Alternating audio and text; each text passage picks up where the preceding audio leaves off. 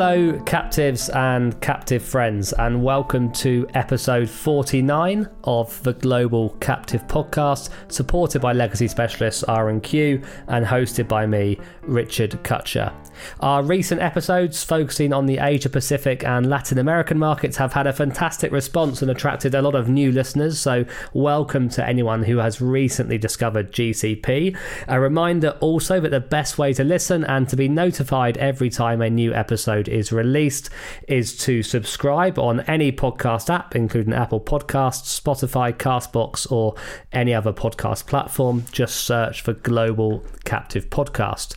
And we have another varied episode for you now. Our captive owner interview will be with Markus Reichel, head of insurance at Knauf, a privately owned German building materials company. Knauf own a Vermont captive and have recently just formed a Luxembourg captive um, as well. So Markus will give us the full lowdown on all of that. And in the second half of the episode, we will have our latest quarterly investments update from London and Capital, reflecting on another eventful three months with regards to equities, fixed income, and fiscal policy. But our co host for GCP 49 is a man who I've known for, for seven or eight years now and recently moved from Aon to Artex Risk Solutions to take up the position of Executive Vice President, responsible for operations and business development in the Americas, Bermuda, and Cayman. Adrian, when we discussed this interview a few months ago, the original idea was uh, for us to be doing it from a, vineyard in Stellenbosch during the Lions tour of South Africa this summer, but that's looking increasingly likely we'll be able to meet up there.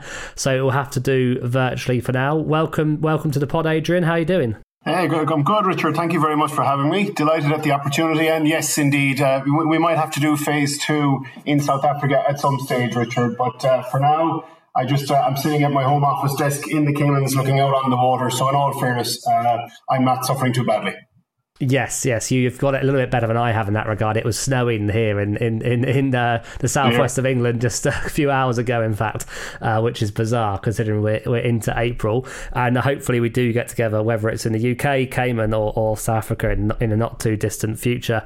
Um, Adrian, tell, tell, us a bit about your, your new role at Artex and to begin with. What what appeared appealed to you uh, about this uh, new challenge? Yeah, so a uh, very, very interesting development, actually, Richard, in that, uh, th- you know, things in Aon were all were, were, were, very good. And obviously, with the announcement of Aon and Willis, uh, it made for a very, very interesting dynamic uh, coming in the market over the co- over the next few years.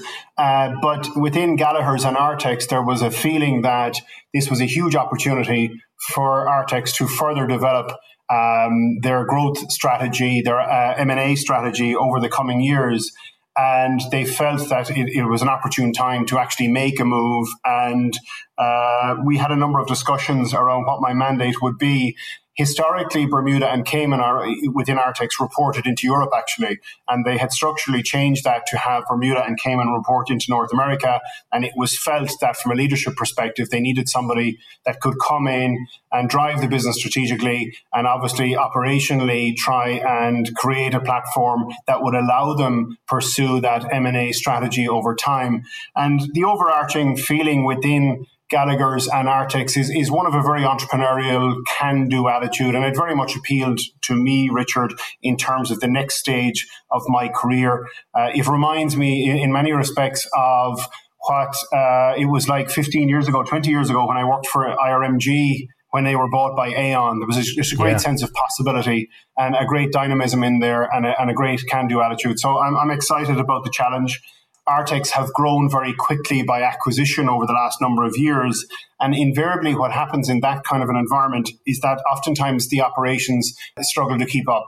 And it's very, very clear to us in terms of what we need to do operationally. But uh, I think once you have the, the top line view is one of growth and M&A and strategy that's very clear, it, it's very easy follow that. Yeah, no, really interesting, and certainly interesting times ahead for the for the captive management business. You, you, mentioned obviously the the planned Aon acquisition of Willis Towers Watson, and, and I would I would expect we'll see you know further knock on effects in terms of personnel moving in all kinds of locations, and and uh, as as those two operations consolidate. Uh, so I, think we'll be looking at a, a busy kind of uh, personnel movement across the industry over over the next eighteen months.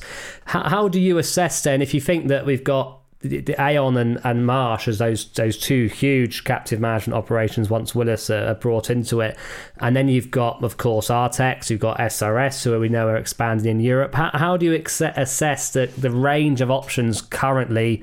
available to captive owners and, and the different uh, different uh, types of options available? Yeah, no, it's a great question, Richard. I often feel in my career I've always been just uh, just that minute bit that little bit too late because I hear about these wonderful deals that were done over the years. When I go back to my IRMG days when Aon bought them, and you listen to the multiples, and you know, I think I think we have to be careful in terms of assessing the market at the moment because you know it's tough to see to, to find the kind of value that we're all looking for. And what you find is the the ones that have established this deep area of specialty and that have a particular niche that's where they've done a great job of creating value. I think those that have just set up a captive manager for the sake of taking a couple of clients and, and, and, having an income stream for a couple of years, they're not really of strategic value for, for those making acquisitions. When you look at the size and scale of Marsh and Aon and how hard they have to run to, to meet their quarterly, you know, share price requirements, their stakeholder requirements, it's tough for them to find value. I think we're operating in the space where we have the ability to actually extract value or at least take a more longer term view with some of the potential acquisitions we're looking at making. And when you have some jurisdictional changes as well, so for example, in places like the Cayman Islands where we have economic substance change, there's the potential for us to bolt on elements such as uh, actuarial. Uh, fund administration uh, to our mandate. So I'd be looking to try and expand our offering as well. Having having a long look, Richard, in terms of what our existing value proposition actually is. I mean, the reality is, from a captive administration perspective, and I even hate the term, but from a captive administration perspective, I have to assume other managers can all produce a set of accounts and set of underwriting results like the rest of us can do. I'm looking for the differentiators that that that, that can expand our value proposition in a way that can just have us sound differently and have a, a, a different voice in front of those clients. So some very interesting opportunities in the market, and I think you'll see development of some new entrants to the market as well over time, Richard. And uh, yeah, well aware of who our competition is, but when I look at it statistically, after after the Aon Willis deal, you know, Artex will be the third largest manager in the world by statistics, and uh, I, I, think it's time for us to take our seat at the table in terms of what we want to do. And I'm excited about the plan over the, over the coming years. So, regarding one of the things when I used to speak to David McManus a few years ago when I was at Captive Review uh, quite regularly, he was always very clear that they were always open to making more acquisitions. And it, it, my sense, unless I'm forgetting something, in the last couple of years, Artex has been a little bit quieter on that front. But from what you're saying there, Adrian, it, it seems that you, you very much are, you think, open to looking for, for more opportunities and acquisitions as and when they may arise. Yeah, yeah. And I think, uh, you know, to, to give David his due, uh, you know, a few years back, they were quite quite active. And then to my earlier point about you know seeking value, I think they were they were careful in terms of the acquisitions they make. Obviously, the most recent one uh, in the last couple of years has been Horseshoe which was obviously a very material acquisition for us in the ILS cat bond commercial reinsurance space, and that continues to be a, a, you know a fantastic acquisition for us because it just brings us into markets that we were touching previously that really gives us a strong foothold and gives us a great platform uh, to grow from there. Uh, we've got a very, very interesting hire, uh, in, you know, in that space coming soon. You know, I, would like to give you the exclusive on it, Richard, but I'm not sure. It'll be out in a couple of weeks. But I, I think Artex would be a very, very strong reflection of just what our strategy has been over the last couple of years. You know, high volume, high activity, and then just carefully selecting, uh, you know, the really high value targets in the last while. And, uh, you know, I'm still new enough. Uh, I'm only in two months in the door. So, in fairness to Peter Mullen and to Jenny Gallagher, they're giving me some time to kind of get my feet under the desk before we've really looked hard at what our next uh, op- opportunity might be. But uh, who's to say it mightn't be coming in the next few months?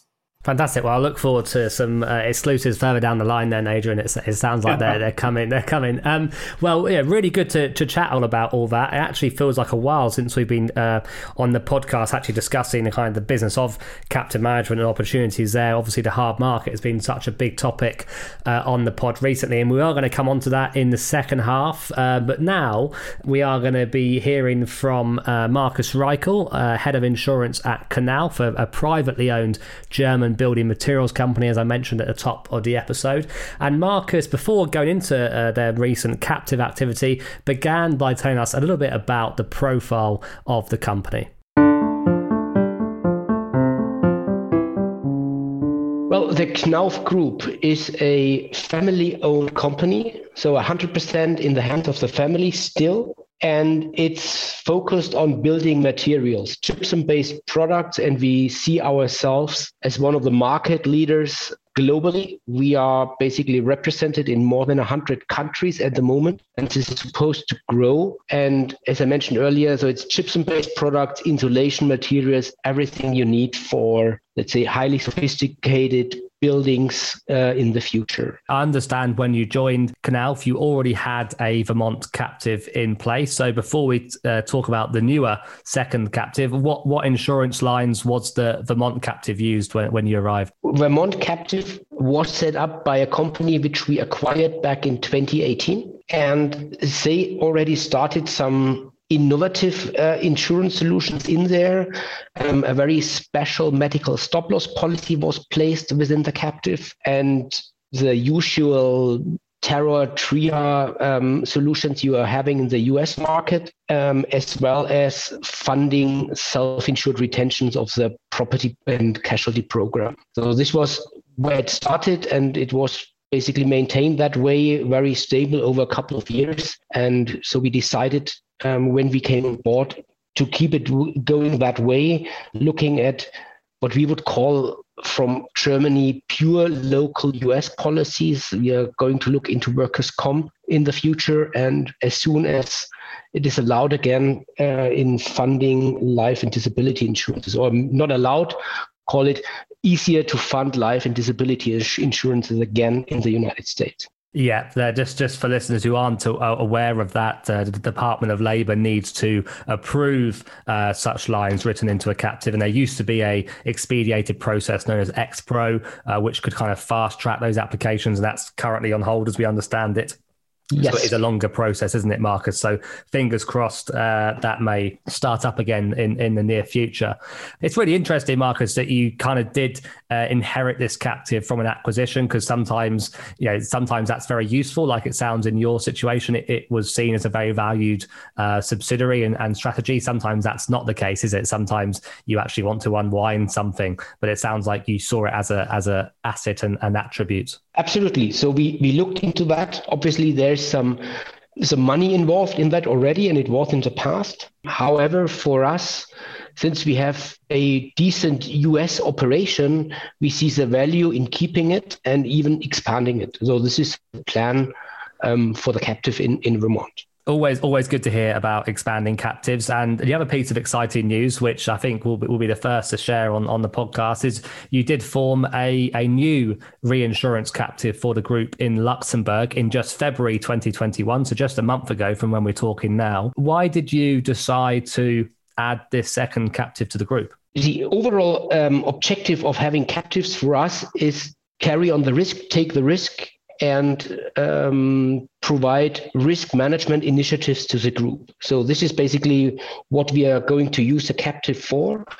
And for us, since we are domiciled or headquartered in Germany, we saw the opportunities um, from a point of currencies, from a point of management, to have an EU domiciled captive. And then we looked at various domiciles and selected Luxembourg as the most appropriate, fitting our needs from a crew perspective and also from various other aspects like quality of captive management, knowledge of captive management, and proximity to Germany. That's really interesting to hear because at the moment there's this ongoing debate, as I think you know, particularly in France and Italy, about should companies have their captives in their home country. And of course, we know Germany already has 10, 10 active captives owned by German companies in Germany. Was, was, was it ever considered that Germany might be an option to have the captive there? Well, given my experience with other captives, um, with my previous employers, we felt that as long as we're not having a, a specialized captive management company here in Germany, we should pick up the knowledge we get from from outside of our group, and therefore we we really looked into these hotspot locations like Dublin, like Luxembourg, uh, rather than going back to Germany for that. So, um, in terms of the captive itself, obviously just uh, one month old, as we said. What lines of insurance uh, will you be writing through the captive? Well, at the, at the first phase, we are looking at our classic property and casualty risks. So we are taking basically some retentions, give the insurer still the chance to front our policies and take the excess risks. But um, let's say the majority of risk is kept for both the property and, and BI as well as the casualty programs are kept with us. We expect that we, based on our loss ratios, have a good opportunity to improve our cost base on one hand, and on the other hand, make the risk management function much more visible within the group. Because obviously, each and every claim is now um, seen by top management. It would be remiss of me, Markus, to, to talk to a, a risk manager and, and captive owner without mentioning the, the H word, the hard market. What is your assessment of of the hard market? I'm kind of a bit fed up of asking the question, but it is is such an important one for for your community at the moment. Absolutely. I mean, this is something which also helped to speed up our process in our decision making within the group. As I said, we have extremely nice loss ratios, also from from my point of view, for a insurance company. However, um, we were also hit by premium increases and not, not really, let's say, limitations in coverages. However, premium increases which we felt are not reasonable for us based on our risk. So therefore, I mean, we were able to get away with with with, with decent um, changes in our programs. However, going forward, basically the hard market was speeding up our our captive formation in Luxembourg. Absolutely. And again, the hard market, from my point of view, is something which is kind of expected. However, the learning of the hard market, I'm having some doubt that this is going really going to happen because on one hand, we talk about inefficiencies within the administration of insurance programs. The cost base, if you look at 25 to 35% of cost on running these international programs. I mean, it's not a surprise when you have no no gain on interest or anything that the rates may go up as soon as you have some loss ratios or some losses hitting the insurance market. Therefore, if it's communicated well and you can prepare is something you can deal with but some players in the market also need to be aware that there's a phase coming after the hard market yeah, communicating those decisions in a timely manner is, is one of the complaints that we hear over and over again from uh, risk risk managers and insurance buyers. So, what what you said there that you think that a hard market is of course inevitable, they will happen, but you need companies need to learn from a hard market. So, how could do you think insurance partners improve their performance and relationship with the insureds and in in extension the captives? On one hand, there is these these other buzzword, which is not a hardening market, which is called digitalization. So the question really is, what is happening there? I think this should be a market initiative which includes the insurers, the insurers, and the brokers, or an external company who is basically leading and implementing these kind of disruption. So this would be one thing which certainly has to come. So how do you deal with standardization um, rather than set up these these interaction between insured and insurer? So there's something um, certainly with potential to lower cost in administration. The other what I would say about our uh, main insurance partners for us, communication last year for renewals for 1 1 21 was very good, right? So we were informed well in advance something is going to happen. So we had time to prepare internally and put up the communication internally. However, again, there's a time coming afterwards, and I would be interested to see how these decisions have an impact on the numbers of insurers, let's say three years down the road. Because what I felt um, colleagues from my side did in the past, though the people with a good risk, like the Knauf Group are going into captives or buy simply less insurance. So is it really increasing profits and profit margins for insurers by overdoing premium increases, for example? Right? Because obviously, uh, bad risks may stay um, with the insurers and the good risks may disappear. And therefore, again, where do we have the balance between premiums and claims going forward? This will be a question I'm interested to see how this really turned out on the long run.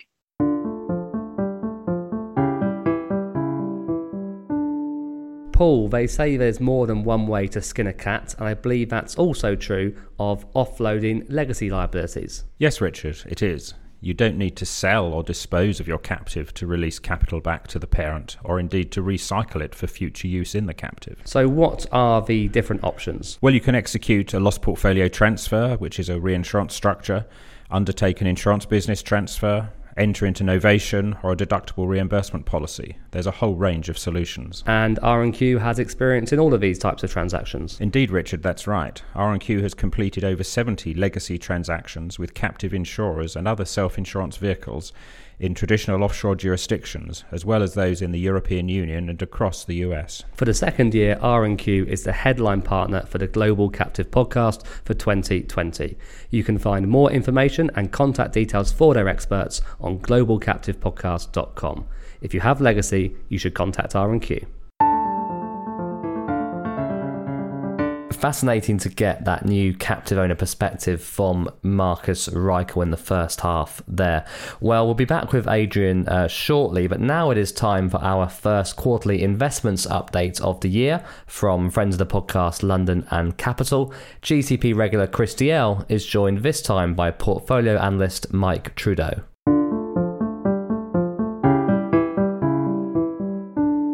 Richard, you'll be very familiar with the notion that, that captives are generally predominantly uh, sort of fixed income investors. And so developments in the fixed income space can often have a sort of outsized impact on investment returns for captives. And certainly historically, captives have benefited from this 35 year kind of tailwind of falling interest rates, falling bond yields, which in turn have driven up prices of global bonds. Uh, which fixed income investors have, have certainly benefited from. However, turning to this year, to Q1, 2021 has really started to challenge that narrative. The, the benchmark 10 year US Treasury yield started the year at less than 1% at 0.9%. And by the end of Q1 had reached 1.75%. So while the move in absolute terms wasn't completely unprecedented, we saw similar moves um, in in 2000, the last quarter of 2016. The speed and the magnitude of that move in relative terms was extremely unusual, and uh, and, and really that dynamic is the one that sort of um, dictated what happened in, in the first quarter of this year. So Mike, if you could, if you could just explain a little bit at a high level what happened to long-term yield in the first quarter of this year and why we saw such a rapid move. Yeah, thanks, Chris. Yeah, as, as, as you say, we did see a, a, a sharp move uh, upwards in yields to the tune of kind of 80 basis points um, through Q1. And, and as you mentioned, it was a sharp move, but not necessarily, you know, unprecedented uh, you mentioned 2016 with the Trump election and 2013 taper tantrum. We we saw similar size moves. I, I, suppose one of the differences this time round has been uh, the fact that we're coming from a sort of a lower base. At one point last summer, we were at uh, 0.5% on the 10 year. So the move was was felt a bit more this time round. Um, but I think what's critical, you know, to remember in this case is that it's really been a, a, reversion to normality. Let's not forget that we've we've had one of the deepest economic recessions on record uh, as the global economy shut down at this point um, last year.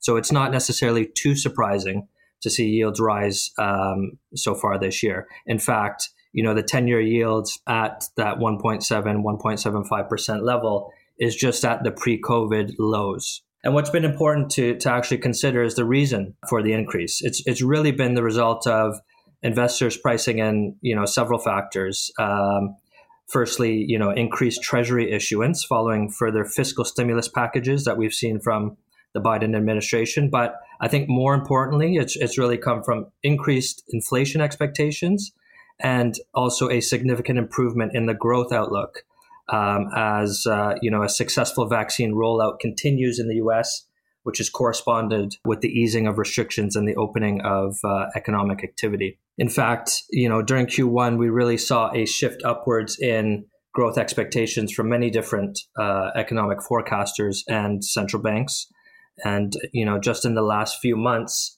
global GDP projections from both the IMF and the OECD have uh, have been revised upwards, and global GDP is now expected to be in the region of six to six and a half percent for 2021 before easing off in the in the following s- several years. So we are seeing the first signs of you know a, a, strong recovery taking hold, despite some of the challenges that we do see in some countries, namely Europe. But in the US, the world's largest economy, you know, our base case uh, scenario for growth is is for growth to apro- approach close to, you know, seven percent in 2021, which is you know a remarkable recovery given the backdrop of the past 12 months, and and this should really be supported by a strong recovery in consumer spending. What we've seen over the last 12 months is that consumers are now armed with close to 2 trillion in excess savings um, over the last 12 months, which has been the result of one, the inability to spend as parts of the economy were locked down.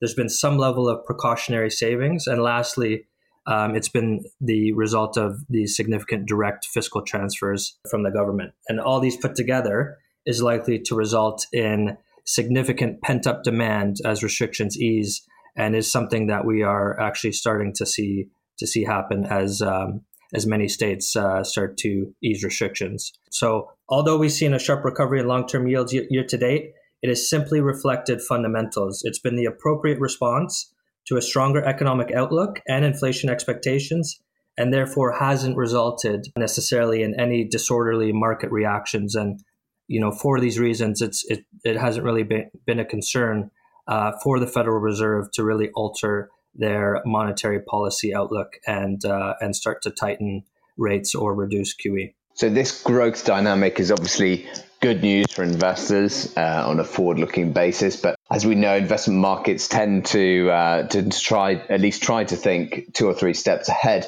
And I guess this is where the inflation sort of dynamic comes in, and the the rising in inflationary expectations that we've started to see inflation has been really at the top of the list of, of sort of Q1 2021 talking points for investors. And that shift in inflation expectations, as you mentioned, has obviously already had an impact on, on the bond market. But we've not necessarily seen the corresponding pickup in, in underlying inflation yet. Is there a risk that we, that we might see uh, you know, disorderly or uncontrolled rises in, in underlying inflation over the coming months, quarters, years? And is that risk um, the one that, that investors seem to be sort of most keenly tracking? Yeah, that is that, that does appear to be the key questions that um, certainly market participants are asking themselves, and, and certainly we are asking ourselves, which is, you know, is inflation finally here after you know a secular downtrend that that we've seen for decades, and and and kind of resist that structural uh, disinflationary forces of of things like automation, tech innovation, e-commerce, uh, coordination of monetary policy, inflation targeting, and uh, aging demographics. Well, you know, we've certainly seen markets have now begun to price in an increase in inflation expectations to above 2%. And we're now sitting at the highest levels in, in, in over eight years as pent up demand potentially meets um, with some supply chain disruptions um, as restrictions begin to be lifted. And that combined with the Fed now willing to, to tolerate inflation above their 2% target for a period of time before considering tightening policy. Our base case at London and Capital at the moment is that the rise in inflation that we are likely to see in, in the next few months will will likely be temporary and mainly the result of you know significant base effects which really means that you know, when we look at the year over year comparison of prices and things like oil um, and other commodity prices, those increases will be substantial after really being crushed uh, last March. Um, but the key question we keep asking ourselves is will this persist? Will that increased inflation be sustained and persist? And, and we believe that sustained higher inflation will likely be limited as a result of the excess capacity that does exist in the economy um, when looking at things like you know capacity utilization rates or the significant labor market slack. That said, I would say that this is you know the first time in many years that the risk is certainly tilted to higher inflation readings over the next 12 to 18 months. In terms of um, these bigger shifts in sort of growth expectations, inflation expectations, yields, things like that, how, how have they impacted returns for investors, particularly uh, institutional insurance investors in, in Q1? what kind of returns did did we see uh, from large index benchmarks? Yeah, so the, the rise in long term bond yields, you know, uh, has created some volatility in, in kind of core sovereign bond markets and, and really resulted in, in sort of this dichotomy in, in performance between equities and bonds so far this year. Within fixed income markets, Long term government bonds have been hit particularly hard given their sensitivity to rising yields and longer duration profile. Let's remember that you know rising yields results in uh, lower bond prices. And you know in fact the losses for longer dated treasury bonds have been so great that uh, that it was the worst quarterly performance in in more than uh, four decades for for long treasuries. Corporate bonds have have fared marginally better as credit spreads remain stable thanks to the improving growth outlook and and their larger coupons also help to cushion uh, total returns also, despite the headlines around rising yields, it's also important to note that actually shorter duration bonds, so in the region of one to three years, have actually held up quite well as, as the short end of the curve has effectively been anchored uh, by the Fed, who continue to keep uh, short term rates at the effective lower bound. From an equity standpoint, stocks just continue to grind higher and approach all time highs.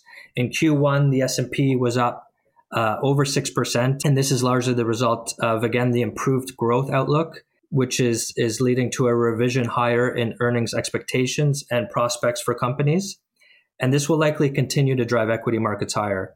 Some of the things that we've done in, in portfolios this year has largely been to one, reduce interest rate sensitivity within our fixed income strategies. And we've done that by one, going shorter duration and also reducing our exposure to the more interest rate sensitive government bond market.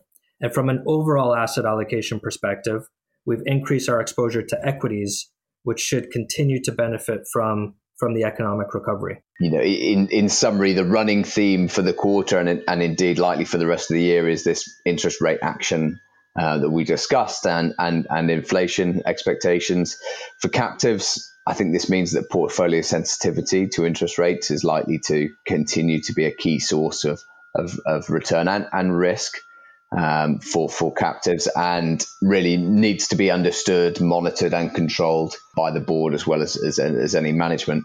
Sector exposure will, of course, be important um, as as we want to see uh, continued growth, and captives, of course, will want to benefit from from that ongoing economic growth in their investment portfolio. So, ensuring portfolio is portfolio diversification through exposure to sort of to the sectors, cyclical sectors that are likely to benefit most in this sort of recovering um, environment should should help to strengthen captive balance sheets and make them more robust going forward. So I think it is that uh, that, like I said, that dynamic between interest rates and, and inflations, particularly for for key fixed income investors, um, that, that they'll need to continue to pay attention to for the rest of 2021. Welcome back to GCP 49, where I am joined by Adrian Lynch at Artex. Adrian, on particular kind of lines of business or, or what's driving kind of captive activity at the moment, employee benefits is of course you know, a long growing area for captives all around the world. The hard market has forced more captives in considering writing lines such as D&O in the past 18 months, which divides opinion. And we generally try and ask all the captive owners on this podcast their views on it. What what lines of insurance uh, have you seen a particular uptick of interest in regard from whether it's existing or, or new captives writing as, as this market has hardened across across multiple lines? Well, yeah, I, I mean, I, I, would say across most, across a lot of lines, we've seen an increase in activities. Where I would take it back a step, though, Richard, would be actually, I have seen the most activity around uh, the deductible activity within the captives already. So the, for the existing client, we've seen a, a lot of um, stretching of the existing retentions and the deductibles and looking to us as managers to try and find or try and optimize where that risk transfer point actually is. Because, you know, to your point about D&O, it's one thing about running your D&O uh, deductibles through your captive. It's another thing to be able to fund it to the levels of capital that's required. And, you know, when you look at it from an enterprise risk perspective, and when you're sitting in front of those directors making this decision, there's a cost of capital element of funding the likes of a D&O deductible through a captive when they could perhaps make a better return on that capital at the parent company level. And, uh, you know, your, your London and Capital colleagues can probably talk uh, uh, better than, than I could on the, on the investment side of it. But it's, I see our obligations changing a little bit in terms of becoming that consultative partner around elements such as, as the actuarial reviews, the deduction, the optimal risk deductibles, and the optimum risk transfer point to reinsurance. Now, D&O that you've raised, um, I would be a fan of professional lines running through a captive. Um, I've seen it historically. For me, it's a case of if but not when. It, it, it's a case, it's, it's a it's a high severity, low frequency, and if you can balance it against a book that perhaps maybe has a significant workers' comp element, a significant casualty element, where you have that cash flowing, that actuarial predictability, I think there's an argument to be made. I would worry about the client that just wants to put only professional lines through the captive. I, I think obviously we'd look at diversifying the portfolio uh, from a risk perspective. But the reality is, you know, the D&O market is seeing rate increases from 75 to 125 to 150 percent, and I think you have to realistically assess what, what's going on in the professional lines market. And I do think somebody that comes out with a solution on the professional line space that would incorporate a captive, I think could really have an opportunity uh, to do something over the next few months. Our healthcare clients across all lines have been struggling, Richard. And uh, you know, I think once you have bedded down the the consolidation activity that took place as a result of uh, Obamacare or the Healthcare Act, we've seen the st- healthcare statistics reduce in size, but the scale of the consolidated entities has been quite large, which has put increased demands on our brokerage brethren in terms of trying to place those coverages. So I find that the, the healthcare community very willing to re-engage on their captive, to re-examine their existing mission statements, their existing business plans, and it's a good opportunity for us to, to, to stretch those. But again, you have to balance it up against the cost of capital concerns and those healthcare uh, communities over the last 12 months with COVID, as you can well imagine, you know, they were struggling. They, they had uh, an absolute fall off a cliff face in terms of their revenue in the early stages of COVID. And many of those strong hosp- hospital systems would have been operating with 180 days cash on hand. Which would have which would have reflected, you know, a, a, a, you know, a strong financial position. None of us could have foreseen what would have happened in terms of elective surgeries falling off in total, which meant the revenue dried up. But um, that being said, you know, the, I think it was a case of just being able to ride it out and get back in the game, and that's what they're doing now. seeing a lot of interest, Richard, in uh, the private equity groups. You know, circling around captives and, and different in a way now than you'd have your legacy planners. But I, I, think what I see in the private equity space is some of these portfolio companies that they're acquiring have sophisticated risk management and sophisticated insurance needs, with the result that a, a captive may be acquired as part of some of these acquisitions on the private equity side. And I love dealing with these guys because they have a great way of extracting value, but a very entrepreneurial view of risk as well. And uh, so I think it's a very, very interesting time, very exciting time, actually. Yeah, the, the, private equity topic is one that we really need to delve into a bit further on the podcast at some point in the future because, as you say, there they can be quite entrepreneurial uses of captives. Presumably, lots of these private equity groups do inherit captives as part of acquisitions they make, and then they've got decisions to make on what to do with them or how to use them, uh, maybe use them more widely across the whole group. So that, that's certainly one I'd like to explore further in the future. And just lastly, then in terms of on trends, one of the I always, as I think you know, I always browse and make sure I'm going through all the license new license licenses of captives in various jurisdictions and, and uh, kind of identify who they might be formed by. Bermuda and Cayman, and some of this has been quite public, have both licensed uh, cryptocurrency and cannabis related uh, captives in the past two years. There's lots of there's lots of kind of new economies uh, out there which are always growing all the time and, and forming captives. Are, are, those two particular areas that you expect will see more interest and, and, and formation of captives from, from those two groups? Yeah, I, I, think to be fair to, to Cayman and Bermuda, I mean, they've always taken a more entrepreneurial view, but I suppose I would also look at it conversely, Richard, in terms of I would always be challenging our stakeholders in Cayman and Bermuda, or oh, we can't persist in doing what we've always done with the captive management industry. And if you look at this, this the statistics over the last number of years, they've been, they have been you know going backwards in certain jurisdictions, and there's a number of elements, macroeconomic factors that have have, have impacted upon those. So challenging those same stakeholders to say, well, let's find new ways of writing business in these jurisdictions. So, for example, the, the digital asset space is certainly an area um, that regulators are interested and willing to work with.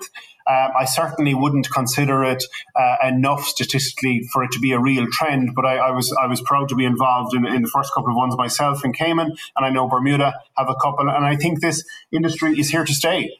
But I think we know it's here to stay in a way that the insurance is generally a way that will play catch up to what's actually happening in the primary existing industry in the digital asset space. It's not something I would profess to know a lot about, but I, I certainly uh, I've spent a lot of time on the west coast of the US where it just seems to me that it's just transformative. And I think insurance and reinsurance generally tends to play catch up at times. We wouldn't be the most innovative of capital, and you will find there will be new capital that will come to market that would be willing to double down on digital assets and go and go after that space. And there's some very innovative coverages being offered at the moment. But I also then the underwriter in me would take a more cynical view and say well, we have to wait until this gets tested from a loss perspective.